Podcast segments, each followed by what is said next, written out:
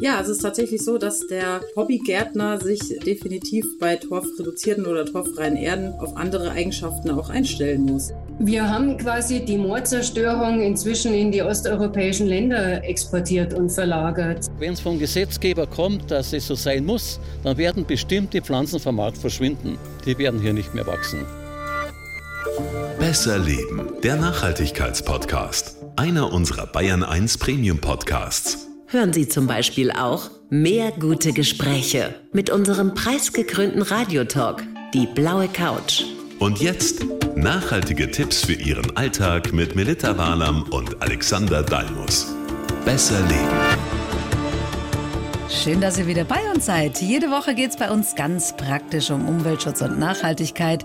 Ich bin Melita Walam. Hallo, zusammen mit Alexander Dalmus. Und Besser Leben hier heißt mitdiskutieren. Gerne auch mit euren Fragen unter besserleben.bayern1.de. Und diesmal wollen wir euch sozusagen den Boden bereiten. Also für die Beete oder die Blumentöpfe, was ihr zu Hause habt. Und wie immer nachhaltig. Ich muss erstmal ein Geständnis ablegen. Ja. Ich habe ein grünes Herz, aber überhaupt keinen grünen Daumen. Und deswegen freue ich mich auch über diese Podcast-Folge, weil ich lerne gerne dazu. Und wir reden über torffreie Erden. Torffreie Erden, das Ja. taucht jetzt immer öfter auf, vor allem im Frühjahr natürlich zur Pflanzzeit, in den Gartencentern, Baumärkten, selbst in den Discountern steht auf den Pflanz- und Blumenerden immer öfter draußen drauf torffrei. Ja, also mir persönlich wäre es ja nicht aufgefallen, weil ich diese Pflanzenbeutel ja nie anschaue mit der Erde.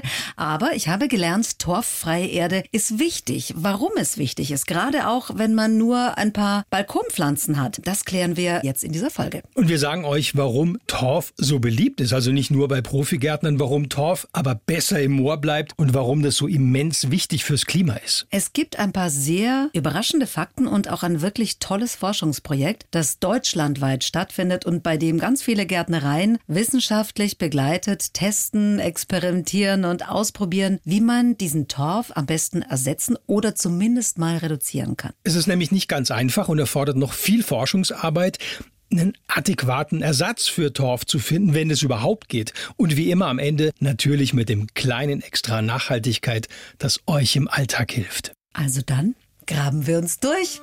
Die Faktenlage.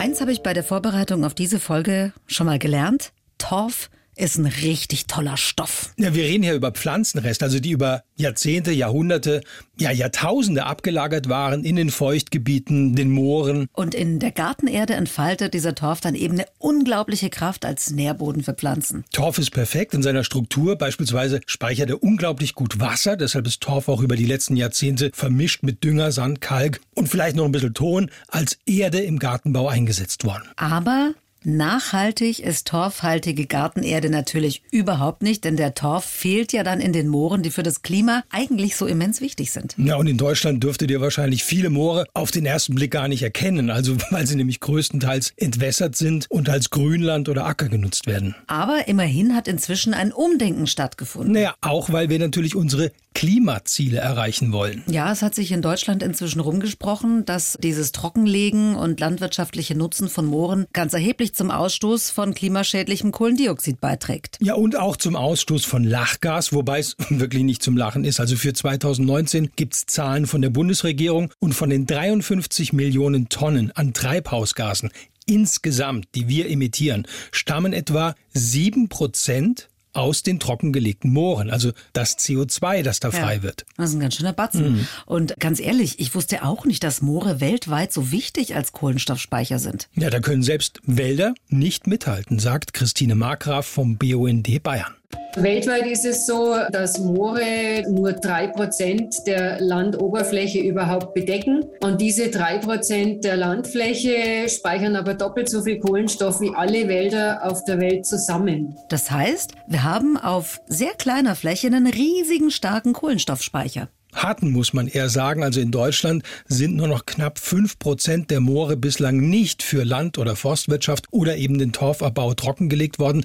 Alle anderen Moore und damit natürlich auch sehr artenreiche Lebensräume sind verschwunden. Immerhin gibt's seit einiger Zeit einige Projekte und Initiativen, um Moore wieder unter Wasser zu setzen. Weil nur wenn der Torf wieder unter Wasser kommt, also wird dieser Abbauprozess gestoppt und damit auch erstmal das Freisetzen eben der Treibhausgase. Aber das ist gar nicht so einfach und es dauert. Deswegen schauen wir uns das nochmal genauer an.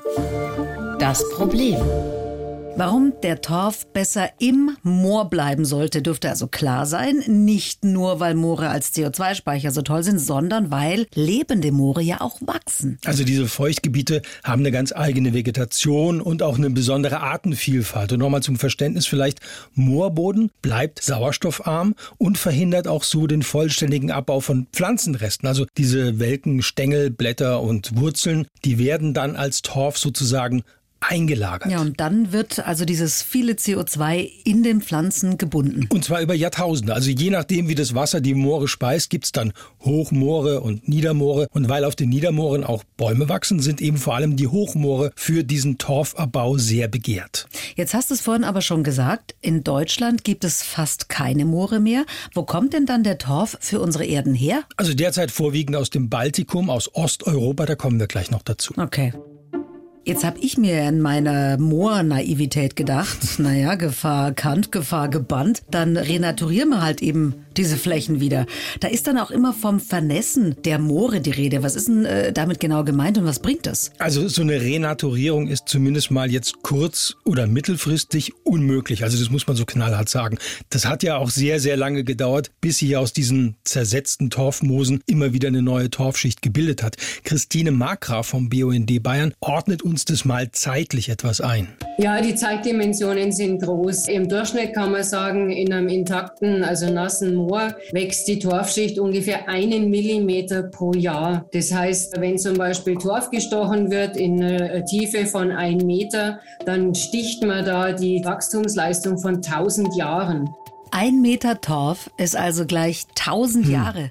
Boah, krass, wenn man Ja. sich das mal vorstellt. Ja, und trotzdem muss die Aufgabe sein, an dieser Renaturierung zu arbeiten, auch wenn wir beide das vielleicht gar nicht mehr erleben. Nee. Aber Vernässung ist schon mal ein erster Schritt. Also wenn der Torf wieder unter Wasser kommt, wie gesagt, wird auch der Abbauprozess gestoppt und nach einiger Zeit dann beginnt die Speicherung von Kohlenstoff aus der Atmosphäre. Aber da braucht's echt Geduld.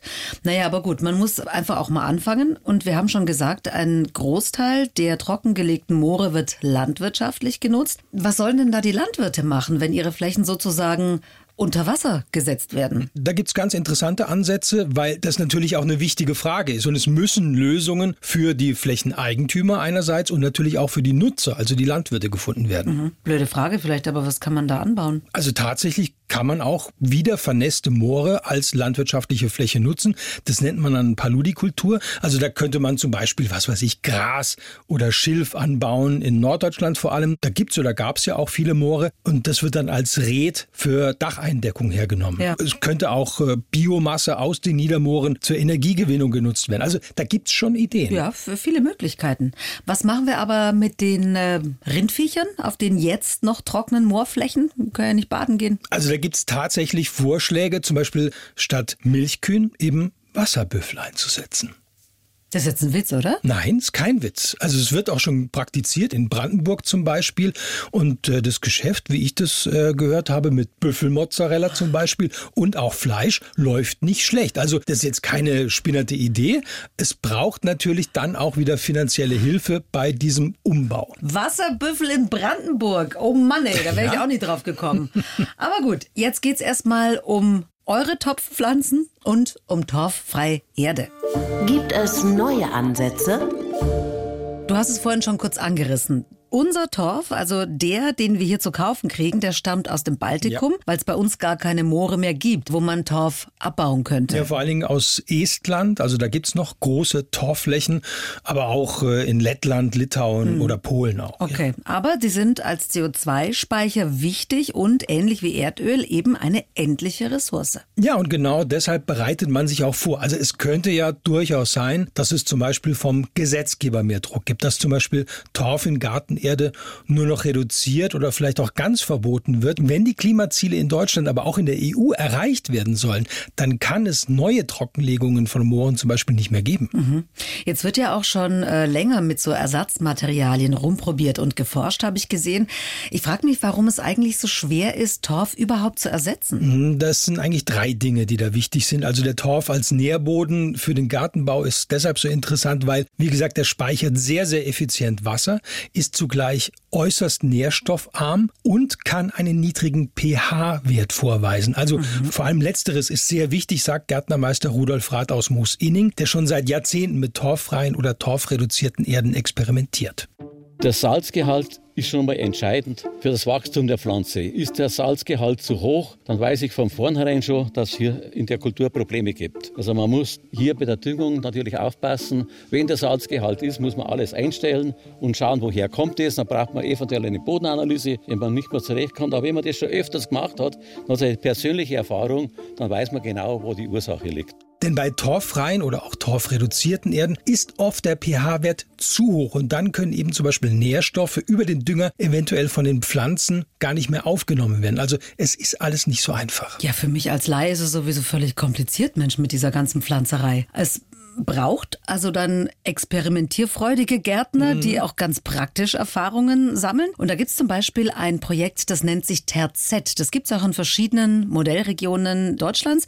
Da wird schon seit 2019 versucht, auch ohne oder zumindest mit viel weniger Torfeinsatz ganz gute Ergebnisse zu erzielen. Ja, das sind natürlich Profibetriebe, die da mitmachen. Die haben ganz andere Anforderungen als wir Hobbygärtner. Aber mhm. insgesamt machen da 24 Gärtnereien und Gartenbaubetriebe mit. Auch aus Bayern sind mehr mehrere Betriebe mit dabei, mhm. wie eben zum Beispiel Rudolf Rath in Moosinning. Ich finde das ganz spannend und mhm. das Projekt wird ja auch wissenschaftlich begleitet, zum Beispiel von der Hochschule Wein Stefan Triesdorf in Freising und auch von Ronja Fritsche, die sich dann mit den Gärtnereien austauscht. Das Projekt ist ja aufgeteilt in verschiedene Bereiche, Süd, West, Nord, Ost und so weiter. Da gibt es immer eine Person, so wie mich, die dann zu den Betrieben hinfährt, da äh, sich die Kulturen anschaut und zum Beispiel auch, was wichtig ist, äh, Substratanalysen, Proben nimmt. Also wir beproben die Erde, in denen die Pflanzen stehen und die Erde, bevor sie verwendet wird und schauen dann, wie die Nährstoffverhältnisse sind, sodass der Gärtner, wenn irgendwas anders ist, irgendwas auffällig ist, halt auch darauf reagieren kann in Form von Gießen, Düngen und so weiter weiter. Also das ist in der Praxis alles gar nicht so einfach. Ja, vor allem wenn du unter Preisdruck stehst. Du kannst jetzt nicht für jede Pflanzenkultur, jede Rabatte eine extra Erde anmischen. Das geht gar nicht. Mhm. Also schön ausgereifter Kompost ist zwar eine gute Alternative zu Torf, kann aber den Torf eben nicht vollständig ersetzen. Okay, das heißt, dann gibt's äh, vermutlich auch unterschiedliche Qualitäten. Ganz genau. Und deshalb gibt's äh, bislang auch keine Zauberformel oder, oder so eine Art Geheimrezept, das jetzt für alle Pflanzen oder Gemüsesorten gleichermaßen gilt. Ronja Fritsche von der Hochschule Weinstefan erklärt es nochmal genauer. Also torffrei könnte jetzt bedeuten 70% Kokosmark, 20% Holzfaser, 10% Kompost. Das könnte auch bedeuten 50% Holzfaser, 30% Kompost, 10% Ton. Also und das ist halt auch immer die Sache. Es kommt echt immer auf die Ausgangsstoffe drauf an, die da halt drin sind. Weil eben es sein kann, je nach Herkunft, je nach Qualität dieser Ersatzstoffe, dass das Ganze eben auch stark schwankt. Und diese Schwankungen, die sind eigentlich das Hauptproblem an der ganzen Sache. Boah, das ist schon ganz schön komplex. Mhm. Jetzt ist aber die Frage, was bedeutet das für alle Gartler da draußen oder all diejenigen, die Balkonpflanzen haben? Und das klären wir jetzt. Gut zu wissen. So, auf was kann ich achten, wenn ich jetzt ganz bewusst nachhaltig torffrei Erde kaufe? Spielt es eine Rolle, ob es zum Beispiel Bioqualität ist? Nee, also äh, Bio ist kein Kriterium. Bioerde ist jetzt keine Garantie dafür, dass nicht doch Torf in der Gartenerde zu finden ist. Bei Pflanzenerde ist nämlich der Begriff Bio nicht geschützt. Vielleicht noch ein Indiz dafür, dass diese Erde auch im ökologischen Landbau eingesetzt werden könnte, weil kein Kunstdünger drin ist. Okay. Was ist noch wichtig? Denn äh, du hast es vorhin schon gesagt, es gibt ja torffreie Gartenerde auch schon im Discounter. Also torffreie Erden sind meist ein bisschen teurer als herkömmliche Gartenerde mit Torf. Mhm. Es ist auch äh, gut, vielleicht jetzt nicht das Billigste vom Billigsten zu nehmen. Diese guten torffreien Erden sind nämlich beispielsweise Stickstoff stabilisiert. Das heißt also, da sind wertvolle und wichtige Nährstoffe wie eben Stickstoff wirklich auch für die Pflanzen verfügbar gemacht. Und so billige torffreie, die sind oft schlecht durchlüftet, klumpig so ein bisschen und vor allen Dingen haben sie eben diesen Stickstoff nicht. Aha, du hast dir wie immer mal das Kleingedruckte auch angeschaut, ja, oder? Das ist also, echt ein Fuchs. Ja, und auch wenn torfarm oder torfreduziert draufsteht, da muss man ganz genau hingucken, ist da eben immer noch ein gewisser Anteil Moortorf drin. Also Orientierung und Sicherheit geben einerseits das RAL-Gütesiegel und die Bezeichnung torffrei. Wenn die draufsteht, dann kann man sicher sein. Aber, das sagt auch Gärtnermeister Rudolf Rath, torffrei ist für manche Pflanzen und Kulturen auch gar nicht geeignet. Das muss oh. man wissen. Wenn man es hernimmt für Bodenverbesserung, für den Rasen, für ein Hochbeet, unten rein, alles okay. Aber rein für Pflanzenanzucht ist es meines Erachtens nicht geeignet. Aber eine Lösung gibt es natürlich auch. Ich nehme diese Erde und mische 50 Prozent Torf dazu. Jetzt habe ich den gesamten Salzgehalt oder pH-Wert hier schon runter, ist ideal. Wenn ich das mache, kann ich fast alles kultivieren drin. So einfach wäre es mit Torf. Also nur sieht man, was der Torf ausmacht hier. Heißt das dann eigentlich, wenn tatsächlich ein generelles Torfverbot käme, mhm. ja, dass es dann bestimmte Pflanzen gar nicht mehr gibt, bestimmte Kulturen zum Beispiel gar nicht mehr angebaut werden können? Ja, also im Verkauf dann nicht mehr. Das hieß es tatsächlich zum Beispiel Weihnachtssterne. Also ich sag mhm. mal, es ist eine sehr zickige Pflanze und die kann es oder wird es ganz ohne Torf so eigentlich nicht mehr geben, weil es sich dann für die Profis gar nicht lohnt, die noch zu züchten. Vielleicht passiert es auch und da wird schon ganz gezielt geforscht, wird in diese Richtung gezüchtet. Also dass es auf torffreien Erden dann auch vielleicht Pflanzen geben kann, die das bislang nicht vertragen. Jetzt haben wir das Pflänzchen gepflanzt. Muss man beim Gießen irgendwas beachten? Ja, Gießen ist das A und O, also das ist auch ein ganz wichtiger Punkt bei torffreier Erde. Zur Auflockerung dieser torffreien Erden, da werden ja meist Kokos- oder auch Holzfasern eingesetzt und gerade Kokosfasern haben zum Beispiel zwei Nachteile. Zum einen kommen sie von weit her, mhm, also von der ja. Ökobilanz natürlich nicht ganz so gut und zum anderen trocknen sie auch die Bodenoberfläche schnell aus. Also obwohl es vielleicht unten bei den Wurzeln noch mhm. feucht ist. Also dann gieße ich vielleicht zu viel. Genau. Ah. Das kann leicht passieren, weil eben die torffreien Erden das Gießwasser nicht so gut aufnehmen. Also oberflächlich wirkt dann die Erde vielleicht strohtrocken, aber unten ist es eben noch feucht und sogar nass.